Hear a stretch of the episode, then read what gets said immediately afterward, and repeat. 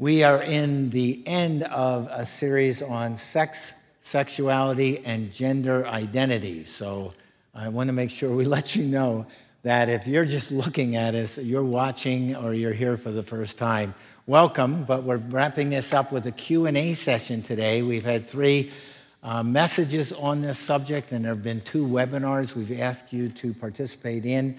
And we promised all along that we would answer some questions that have been given to us which we're going to do this morning. So I want to dive right in, but before we actually get to the questions, uh, I do want to kind of restate why we're having this series and what we've tried to summarize in this series.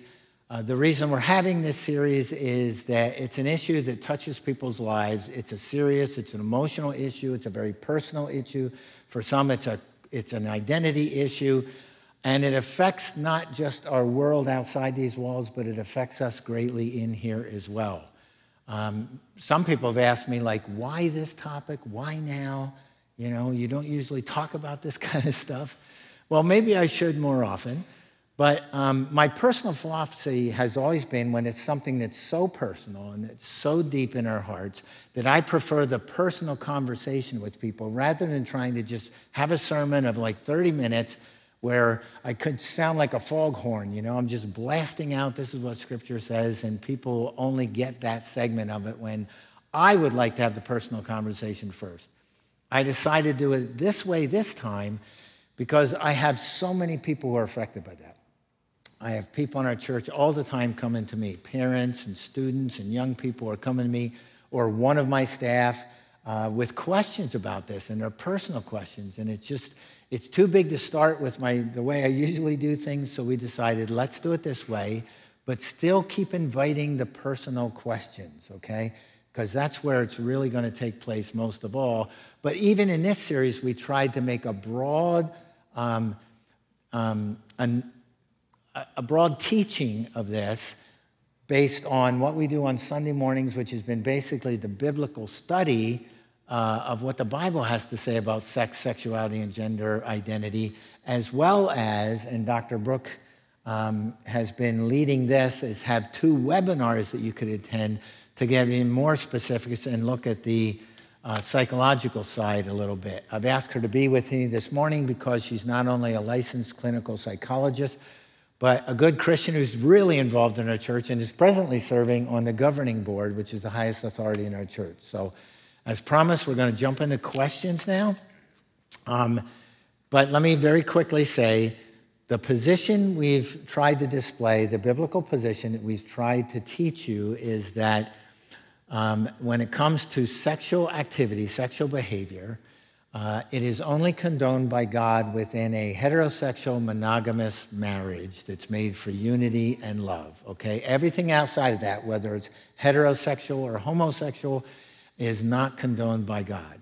But we've also tried to lay out the biblical position that now that we know that, what about those who are dealing with this? What about those who are inside the church dealing with this, as well as the, how do we deal with our communities out there that are dealing with this?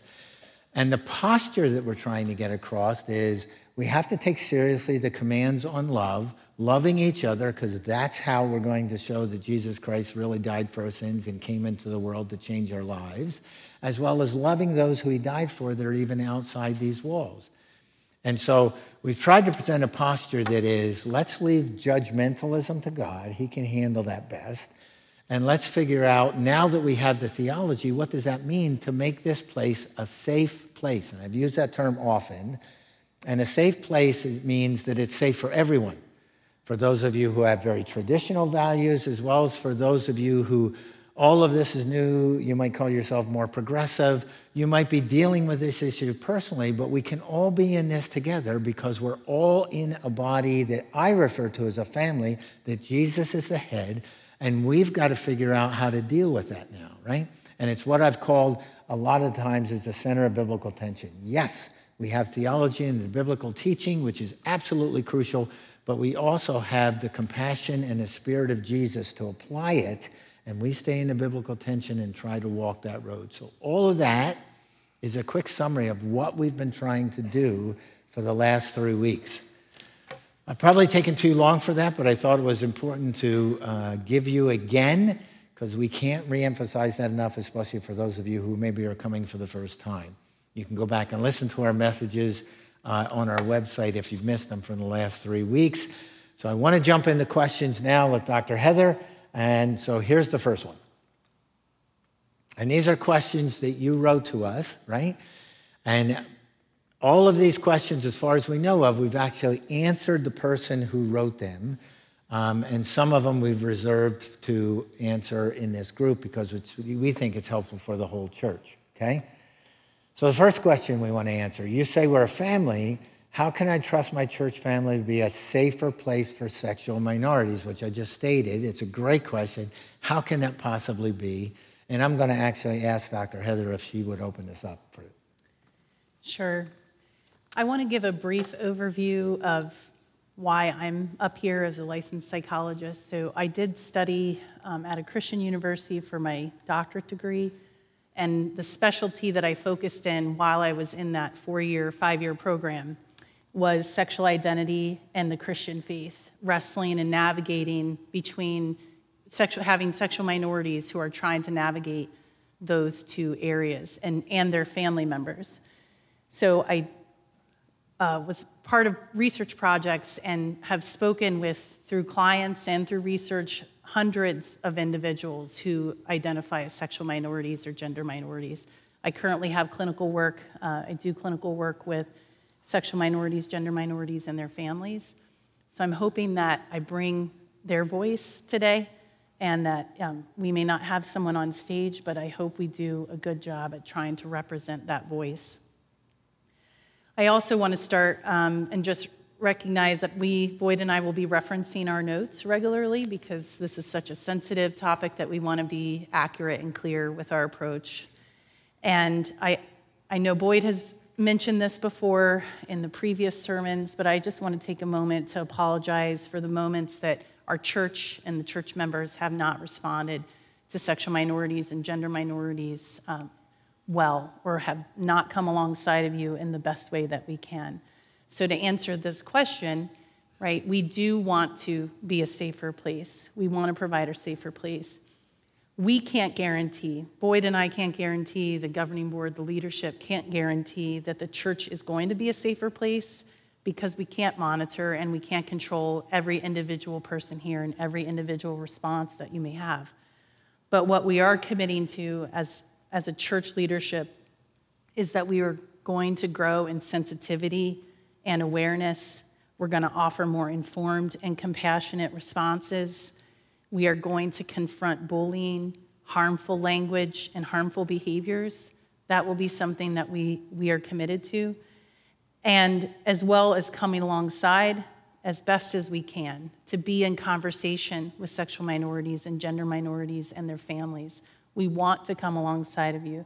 So try to invite us, invite us into your journey. We, we want to be with you in that journey.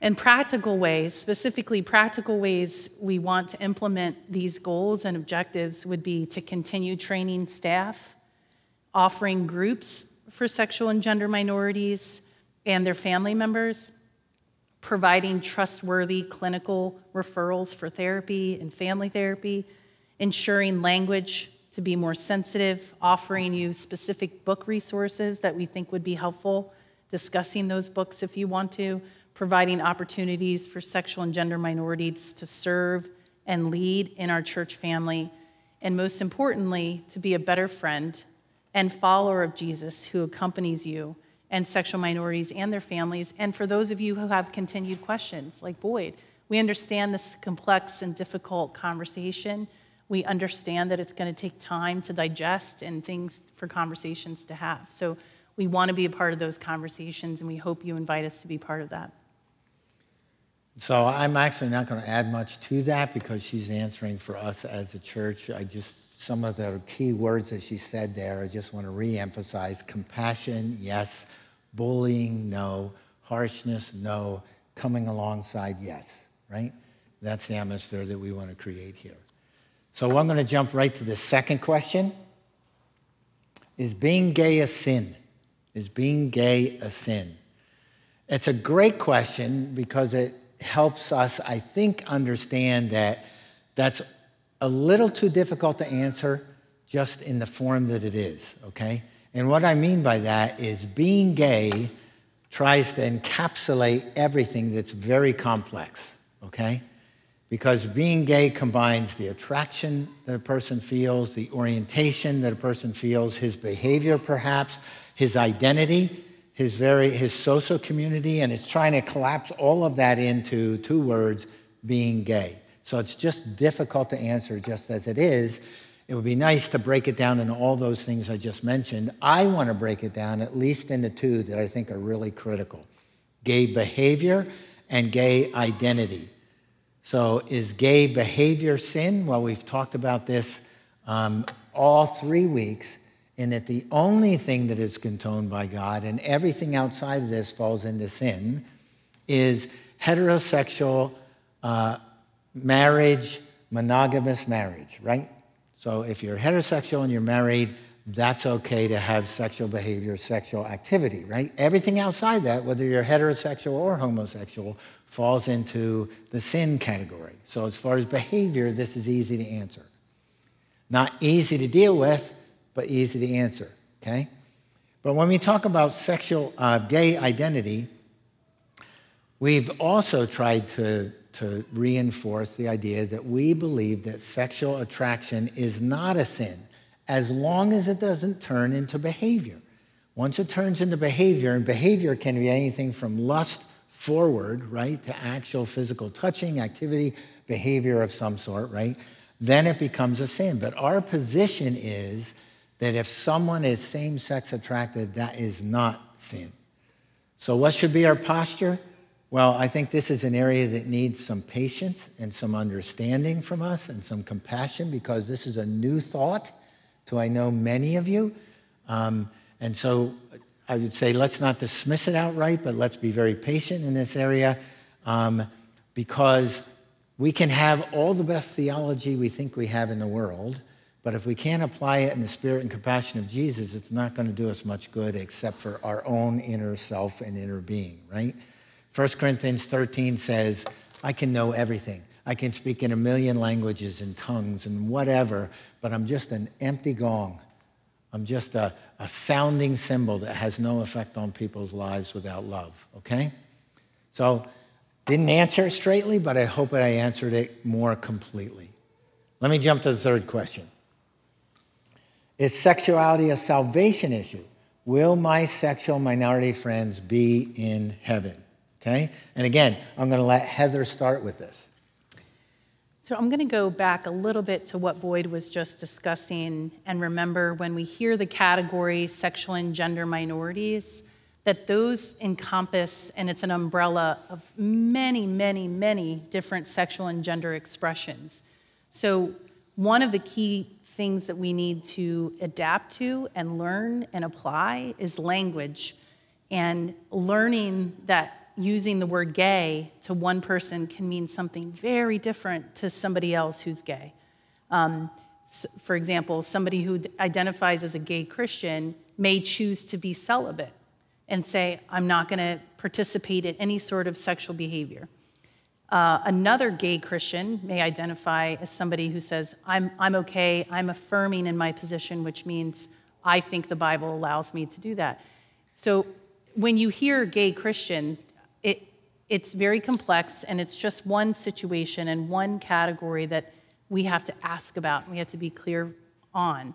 So I, I'm encouraging us to become more familiar with the language that's used instead of assuming you know what they're, they're saying and you have a relationship with them, I would encourage you to ask, what, what does that mean to you to be trans?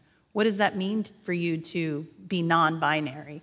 Um, if you have somebody in your life ask them those questions if you feel comfortable, just because they'll understand, wow, they're trying to use the language that I use instead of just labeling me. I want you to break down the labels and understand in the sexual and gender minority communities, labels are just one small description of their actual expression. So trying to use language that would help that's just my um, intro to you know what Boyd's going to answer. I just wanted to give you just a reminder about the importance of using language and understanding it. So I think what we have to focus on when we say a question like this is this word, salvation, right? Salvation. And if this were not an issue, if we were just saying, how is a person saved? We would say a person is saved by faith. You put your faith in Jesus Christ, you realize that you're a sinner, you realize you need Him to forgive your sin, and you understand that that death on the cross was for a purpose to die for our sins so that we don't have to. And that's the way that we can be forgiven. Now, I may have all kinds of things wrong with me in my worldview and who I identify to be, in my activities and behavior, as well as my thought process. But as long as I get that first message that I can be saved, doesn't mean the work is over for me it means I can be saved. Well, I think this is the same issue here. Um, I never know, you know, a person's heart was he is on this, and your sexual minority friends. I don't know their hearts, but I do know if they really love Jesus and are trying to do what Jesus would have them to do, and understand that the Bible is their rule of faith and practice, then they're on the right road. Okay. Um, there are some Christian fellowships, churches, that are entirely made up of people with same sex attraction, of sexual minorities who identify as bisexual or lesbian or just same sex attracted, right? And they have done what, what Heather has talked about, that they've said, you know what? I can't follow this into behavior. I know that's wrong because I really do believe the scriptures on this, but I can't change who I am, and I find this place to be a safe fellowship that I can do that in. And we're going to see all those people in heaven, right? Because they're being saved by faith in the same way that I'm being saved by faith. Um, and if we take this just out of the sexual minority uh, area, then we have to say, you know, there's a ton of different sins mentioned in Scripture. Sin always keeps us out of heaven, but once we come to Christ, it's the rebelliousness if we decide, okay, I don't care, I'm going to live this sinful lifestyle, whatever the sinful lifestyle is, that puts us back in trouble. But just because we fall to a temptation now and then, well, even if it's often, right? Anybody here not sin this week? right? Even if it's often, that doesn't take away our salvation, right? I mean, otherwise, we'd be afraid to die every time we're right in the middle of that sin that we fell temptation to, okay? We don't believe the temptation is sin, we believe the behavior is sin. So hopefully we've covered that question for you. Next question. What makes someone a sexual minority? Does it come from culture? Are they created that way by God? Is it a choice? There's kind of three parts to this, and again, I'm going to ask Dr. Heather if she'd begin with this. Right, so I'm going to discuss more of the science and the theories um, briefly, and then Boyd's going to touch base on God um, and whether this is a choice and whether God created us this way. So essentially, I'm going to summarize many books and years of research that there is no consensus on the causation of sexual orientation, whether that's heterosexual, homosexual, bisexual, or gender incongruence. There's just not a scientific consensus on the causation. But what scientists have confirmed and what they do understand, that there are multiple contributing factors to, to um, the understanding of why someone might experience these. Um, one of those, right, is biology, another is nature, I mean, nurture, and the other is um, social and cultural. So with biology, I'm not going to go through the details. When I mean biology, I mean like the genetics, genetic predisposition. Are we predispositioned genetically towards a different orientation or someone predispositioned toward a, a different um, gender identity? But I'm referencing, or hormonal, maybe, um, so in, in the gender identity sphere, someone might say, my, my hormones are different. What my hormones are is different than what my biological sex is. So that's what I'm referencing when I talk about biology. I'm not going to go into the different biological theories, but um, there's a lot of good books. If you're interested, I'd be happy to recommend them. And then nurture is also an area that we know has some impact, but again, it's it's not the causation, but nurture would be like how you were developed, how you developed um, your family structure, your family of origin, and the relationships and how that impacted you. And then lastly, I do want to talk a little bit more about the social and culture because I, I get a lot of questions about about that. But I want to point out um, two concepts. One, that equifinality. Equifinality is essentially there is open. Um, it f- refers to the observation that there's open system and there's a diverse way to get to the same outcome. So we may have um, 20 individuals who identify as sexual minorities on our stage, and every single one of them probably has a different pathway to how they would say, This has been my experience.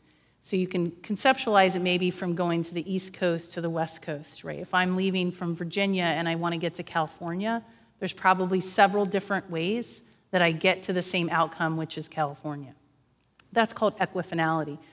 And I want to point out, too, the gen- generational divides. That's something that we need to be aware of, that um, there's been substantial shifts in perception and experience of sexual, under, sexual identity understanding, gender identity understanding in recent decades. So somebody who grew up, who grew up in the 60s and 70s versus the someone who's growing up today, right? There's different there's a different understanding based on what you were exposed to and the information that you had at the time.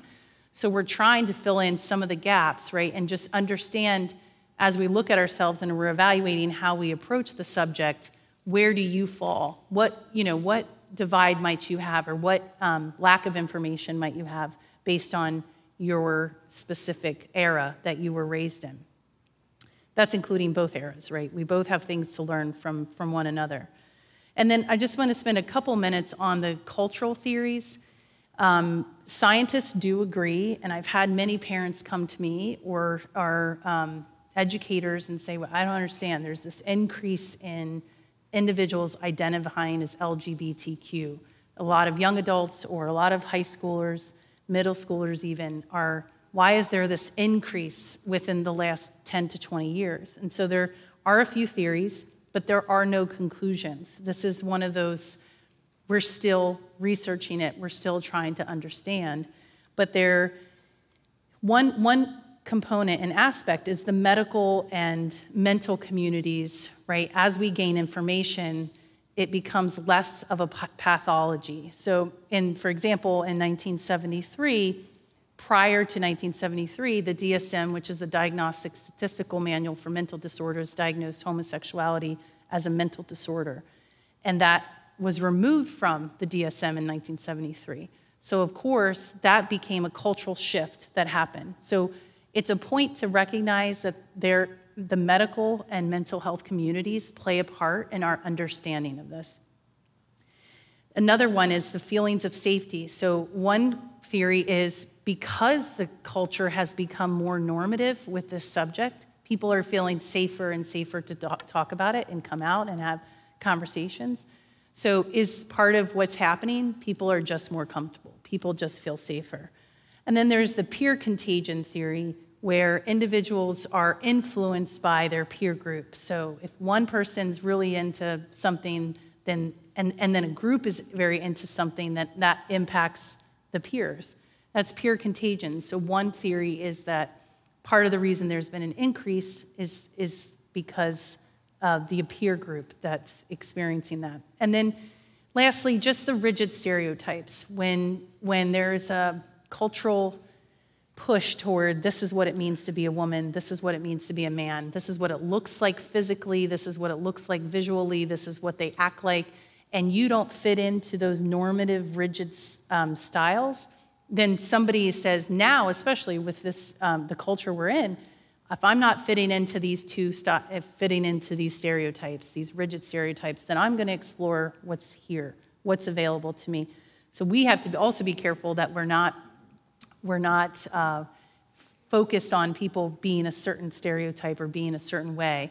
Um, and and I think just understanding that this is complex. And I hope that a, a, general overview has helped you understand that we don't have specific answers, but there are, there are theories out there. So you're beginning to understand some of the complexities? Because I'm so grateful that Dr. Heather is with us uh, through this series and also as a member of our church to explain some of this stuff. I want to just touch on uh, probably the down here created and choice just a little bit. Um, Because we have said from the beginning, in all three weeks prior to this one, that Genesis 1 and 2 serves as the foundational purpose and divine plan of God for men and women that's referred to throughout Scripture, all the way through the Old Testament and even in the New Testament, okay? And when it says that he created them male and women, woman, that we understand that as being a binary system. There's male and then there's female, okay? And we understand the weight of Scripture, maybe not quite as clear, but the weight of Scripture would say that refers to both biological sex and gender. They're just binary, male and female. Now, having said that, we also understand that when sin entered the world in Genesis 3, after Genesis 1 and 2, everything becomes warped. All creation becomes warped. It doesn't, creation doesn't work the way it's supposed to. We don't work the way we're supposed to. We fall away from God. We get pulled in different directions. We're not doing everything He wants to. Um, Paul refers to it in Romans 7 when he says, Woe is me, because I end up doing the things I don't want to do and not doing the things that I should be doing, right? And that pull has effect on everything, including our sexual orientation um, and uh, everything dealing with that that we've been talking about this during this time. So um, that's just a comment I wanted to add on the created part. But his divine plan still remains clear in Genesis 1 and 2. And the choice part, I, I wanted to talk about choice for a minute because I wanted you to hear me say this because I've talked about how choice isn't, um, it's too simplistic to say sexual minorities are that way because of choice. Okay, that's just too simplistic. But I do want to make it clear that we're saying behavior is always a choice. When we talk about certain behaviors being a sin, whether it's good behavior or bad behavior, it's always a choice. I'm given this choice to do this or to not do this, and I make the choice to do it or not do this, okay? So that's clearly a choice. But we also hold to the position that attraction, not talking about anything from lust onto activity, that's not what I'm talking about. I'm talking about that urge that allows you to be attracted immediately to one sex rather than another sex. We do not believe that that is a choice. I think sexual minorities don't see this as a choice when it comes to attraction and orientation, and I agree with them. When it comes to attraction and orientation, I don't think that's a choice. However, when it comes to identity and behavior, I feel like that's a choice. So hopefully that answers some of these questions here. Okay, so let's pop to the next one. We understand that opportunities for baptism, membership, serving, and leadership are all questions for sexual minorities. You know, I hate to keep saying it over and over and over, but that's a great question. I mean, obviously, all these are, are great questions, but this directly asks a question about where do we go from here? I talk about having a safe place. Well, what does that mean? Well, this is what a safe place is for sexual minorities, right? They want to know can I be baptized? Can I be a member of PAC? Can I serve? Can I lead? Now, I wish I had a very concrete answer for you. But my answer is based on the fact that we're just starting this journey, right?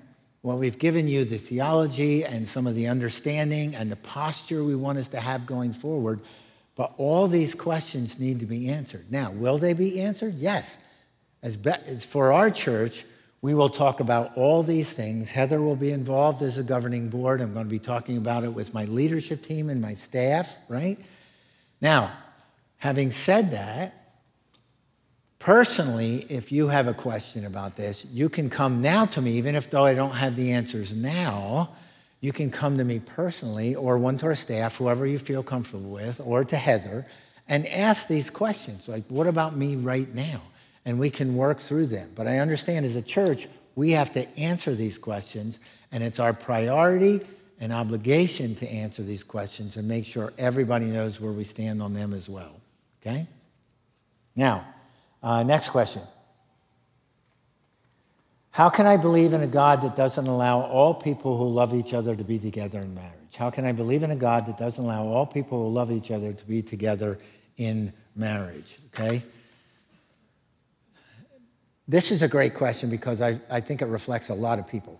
A lot of people are saying, wait a minute, When you talk about sin, you're talking about something that hurts other people. You steal, you murder, you do something like that. But this is just letting people live their lives. How can God be against that? And that seems so logical and makes so much sense, you know, that the God we want to serve should allow us to do that. But it gets tricky when you start to kind of parse the question a little bit. For example, what if I fall in love with two people? Is that okay? What if I fall in love with a married person? Is that okay to go after her, right? So the Bible has guidelines. We all draw lines. Like some of you said, well, of course you can't do that, but what about this, right? So everybody draws lines. What we try to do is make sure the lines that are drawn that we don't cross are drawn by the Bible and not by just personal appetite or personal opinion, okay? I mean, all, if I can speak philosophically a little bit, all philosophies and religions have guidelines. We have guidelines as a Christian. We say that Jesus Christ is the only name by which anybody can be saved. Because of that, people look on me when I say that as intolerant, okay? Well, I, I have to live with that, but I don't change the guideline because the guideline is given to me by Scripture, right? And if I'm going to be a faithful Christian, I'm faithful to that Scripture. I didn't draw that line because that's what I feel. I draw that line because God and Scripture tells me that way. So, what I'm leaning toward is, you know, I'm very comfortable in my identity in Christ. Um, we could try to expand our guidelines. I don't want to do that unless the Bible allows us to do that. And if the Bible allows us to do that, I want to do it. So that's why understanding Scripture and God's intentions are absolutely critical to this. I'm happy that the lines that we draw are, writ- are, are drawn by the Bible. I would hate to answer questions like this just based on my personal preference. We would all be all over the place, and I don't know how we would ever agree, okay? So that's sort of how I would answer that question. Now, we have several questions that were asked um, that are how would you respond if? Like, I would say hypothetical situations, except I think they're real things that people are facing. So we're going to start on some of this. How would you respond when a child walks away from God's design for sexuality and gender and they bring shame to their Christian family? First of all, let me say this. You know, we feel your struggle and pain with this, all right? I don't think people are just throwing this up there because I want to trip up the pastor, right? I want to ask him a really hard question. I think you're asking this because you're hurting and your family is hurting. In fact, all of these questions I take very seriously for that reason, all right?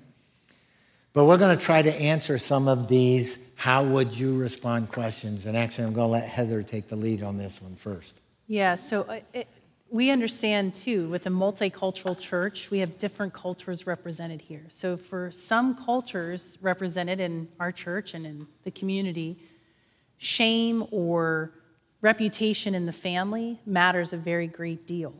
We don't minimize that. We respect that. We honor that your culture or someone's culture is different. And if we can also conceptualize that, that that's the case, right? So your family culture might be different from someone else's family culture. So, in, in sensitivity to that, I want to talk a little bit about the developmental differences. So, you have authority in your child's life for a period of time, right? God given authority from ages birth to potentially through 18. There's a certain amount of authority you've been given to instruct, to guide, to teach, to, to support and encourage.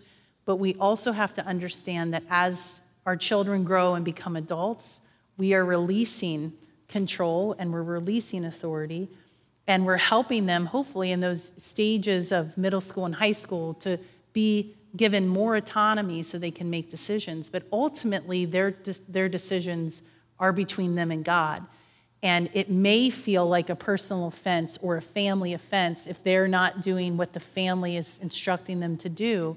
But I want to try to encourage you to conceptualize that it is between them and God. There is a part of their decision making, especially as they become adults, where you're now the influencer and not so much the authority, and trying to give them the space to make decisions even when it doesn't agree with us or it may, may bring um, a, a sense of shame onto the family. And I just want to add a little bit to that simply because what Heather said in the beginning, we understand this is multicultural and this is a more serious question for some of you and coming from some cultures than it is for some of others who come from different cultures. And we don't minimize that because even when we talk about uh, a young person coming to autonomy, you know, for some of you cultures, yeah, but they're never totally autonomous, right? Where some of you are saying, yeah, I can't wait till they come to autonomy, man. I want them to run their own lives, and I'm proud because I made them independent, right?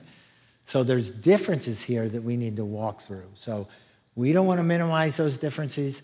And even though I said it before, I'm going to say it again a personal conversation. If your family, your culture is struggling with this, come and see us and talk to this because we don't just want to answer a generic question, we want to meet your needs. Okay? So, another how would you respond if? How would you respond to a same sex couple who has invited me to their wedding? Maybe I would respond whether it's someone you just know casually or even if it's in your family, Heather. Because again, I'll let you start. Yeah, sure. So uh, I'm going to pull a Jesus move where he answered a question with a question. And really, in answering the question, I have several questions that I sort through when I'm, I'm making that decision personally, or maybe I'm. Um, counseling somebody who's working through that question, I, I simply start thinking, well, are they Christians? Are they non believers? Are both, are both people, where, where are they at in their faith? And then also, what's my relationship with them? Are, are they my child? Are they an extended family? Are they a best friend? Or they somebody I know casually from work? Um, my response to, to attending a wedding might depend on that answer between those questions together. But in general, my general approach is I consider the cost of that decision. So the question I ask myself, and maybe one of the questions you can leave here with, is counting the cost. Is, is me not attending and, or me attending, um, what's the cost related to that decision? And for, for my position or my posture towards this is that God didn't intend for fathers and mothers and sisters and brothers to reject uh, sexual minorities, to say, I don't, want, I don't want to be a part of there. You may not agree with the ceremony, you may not agree, but think through is my one day of a right decision, my, my, my position to, to be right, worth the potential consequence of long term and longevity influence and relationship in this person's life. And there's a book called Guiding Families by Bill Henson, and he shares the story of a woman named Audrey. And Aubrey had uh, a son who was in a relationship for 10 years with his same sex partner. He invited his parents to the wedding. She sought evangelical counsel, and she went to pastors and, and elders in the church and asked what their opinion was, and they told her not to go, that it wasn't honoring to God and that she shouldn't do it. As a result, her, her son basically excommunicated her from their life. Um, they have no communication. They currently have grandkids, uh, they adopted kids, and she has no access and no relationship with her son or his partner or the grandkids. And she reflects on that decision and regrets her decision, her initial decision, and even goes on to say that uh, some of the people who gave her that counsel now themselves have gone to their um, family members' gay marriages. And so she lives with regret every day for making that decision. And I, that's just one story. There's many, many stories of um, m- maybe you you have somebody in your life where you chose not to attend and it made a difference. But for me, that's my approach. I think about the longevity of my influence in relationship with the people I love rather than positioning myself. And I think Boyd and I have discussed this before. Generally, people in your life, if they know you fairly well, they know your perspective on the Bible. It's, it's probably pretty clear to them where you stand. Um, I had a friend who said to me, I know where you stand on the Bible. You don't need to tell me. Um, and we continue to have a relationship, even though she, she identifies as a Christian and gay. So I think understanding, and that's generally my, my approach, is to say, I'm going to choose the relationship in a longer season of influence, and I don't necessarily feel the need to reiterate my theological position in these relationships. Generally, people have that understanding. If they ask me, I will, but generally uh, they understand that. And I think all I can add to that is that there are scriptural, there are no scriptural clear guidelines on this. So I think the questions that Heather was saying, like what's the cost, that's the huge question. And you can ask it as a, kind of an either or. What's the cost? What's the benefit? And you might not even come to the same answer depending who it is. I mean, me, if it were a, one of my children, then clearly that child, we have been in conversation a long time, they would know exactly where I stand. And I don't believe I cut off a relationship with my child no matter what. And so I would definitely go to their wedding because I know they know where they stand and they're not going to take this as condoning or not condoning. They're going to see, are you, are you concerned for me or not, right? So if that's one of my children, if it's one of, if it's somebody I only know casually, who may not even know my stance, I might not attend the wedding because I don't want it, the appearance to be taken as condoning. So it's one of those things where everyone has to decide for themselves. And again, if you need some counsel, you can come talk to us. I want to take one more question and flip it to the last question, I think, if you can, because we're up to noon here. Um, yes. How would you respond if this? If you have different convictions and beliefs than your parents? Great question, right? Because almost always this issue is going to be tension because it is generational, right? I mean, you are going to have probably different convictions, beliefs than your parents in this issue. But here's how I would answer that. I think that I don't know of any family who doesn't have different opinions between parents and kids over a whole range of issues. So, as you would deal with those whole range of issues, you should probably deal with this issue as well. I think the difference in this one is it's more emotional, it's more volatile, it's more significantly generational, and so that throws a few screws into the business when you're trying to work through this as a couple. But I think you know, Malachi chapter 4 talks about the hearts of the parents being drawn to the children, and hopefully it's being reversed. And I think that is a huge piece that you have to rely on. This is your child. We have to walk through that. I used a phrase, or were you going to use this? No, you I used a phrase. I used a phrase earlier that I quoted this German theologian, you know, from uh, back in the 17th century. that in essentials, unity, right? And the essential in this question is your family. Your family, right? So that's what's important to st- keep, right?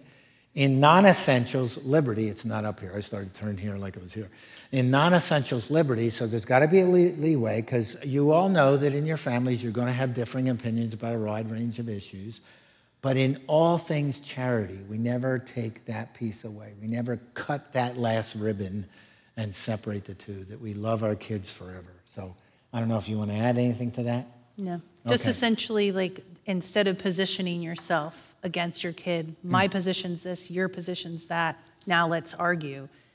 Take the posture of love and say, I need to be informed, just as maybe they need to be informed. But you set the model, you model the example of I'm willing to inform myself. I'm willing to say, let me listen to all they have to say rather than waiting until they stop so I can defend. It's how can I learn from what they're saying and what they're trying to communicate to me rather than just standing strong in my position.